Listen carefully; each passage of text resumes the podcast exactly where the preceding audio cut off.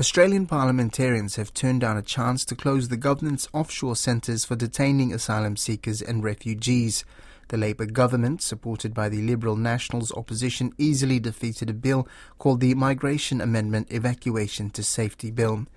Introduced by Greens Senator Nick McKim, the legislation was an opportunity to end the cruel treatment that's been meted out for nearly 10 years to people illegally trying to enter Australia by boat.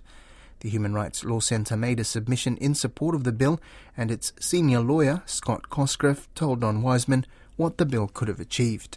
The aim of the bill was to offer to refugees and people seeking asylum who are still trapped in Nauru and in Papua New Guinea under Australia's offshore detention policy, the option now to come to Australia after nine years um, of horrific treatment under that policy as you and many of your listeners would know, in around 2013 and 2014, the Australian government forcibly transferred several thousand people seeking asylum to those two countries where they were held in detention.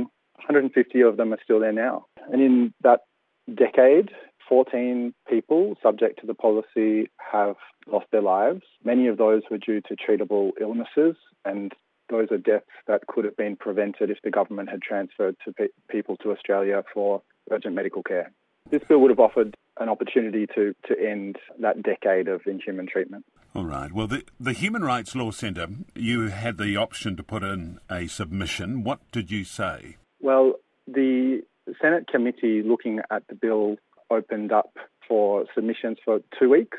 It had a very short turnaround time and it received um, submissions from the UN Refugee Agency, Amnesty International, lawyers, doctors, many others. And we at the Human Rights Law Centre put in a submission as well.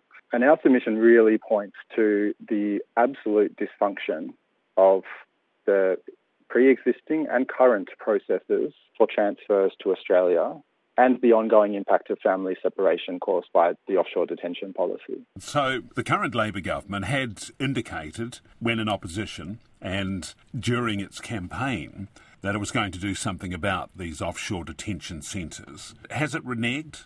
Well, the Albanese government in opposition supported previous legislation of this kind. And that was in the form of the Medevac legislation that was in place in 2019 and which required the minister in Australia to consider the uh, information provided by doctors in relation to requests for transfer for, to Australia for medical reasons.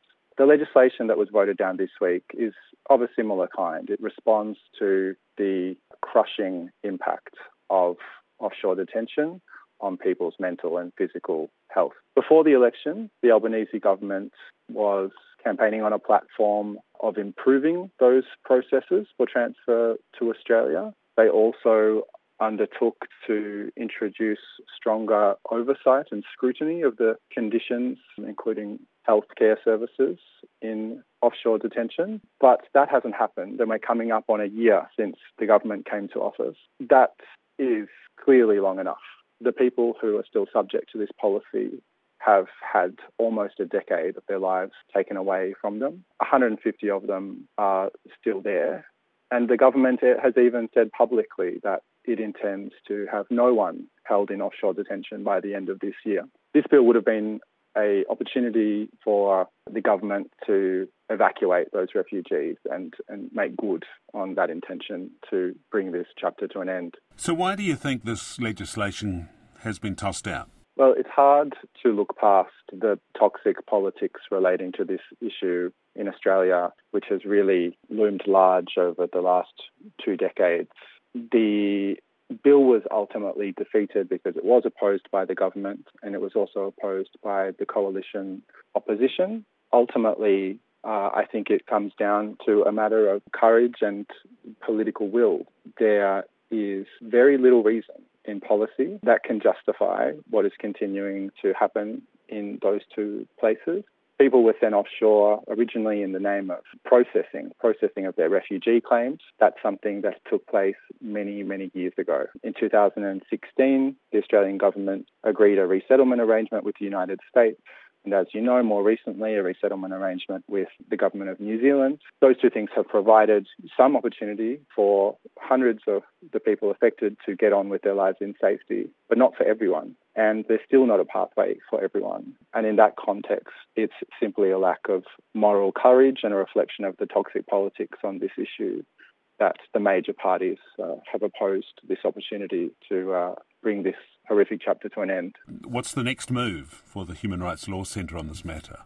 Well, we're continuing to work with a large number of people who've been brought to Australia under the previous arrangement, and they have finally some access to a decent level of healthcare that they were denied for so long, and they're going about bringing uh, about being able to get on with their lives. But as for the people who are still offshore, we hope that working with the United Nations High Commissioner for Refugees and the Government of New Zealand, more and more people will be able to resettle in New Zealand from Nauru and PNG. But ultimately, that is not going to provide a solution for everyone. So we urge the Government of Australia to take responsibility for this, take responsibility for something that all along has been Australia's responsibility and make good on its public intention to bring everybody off these two places of detention by the end of this year.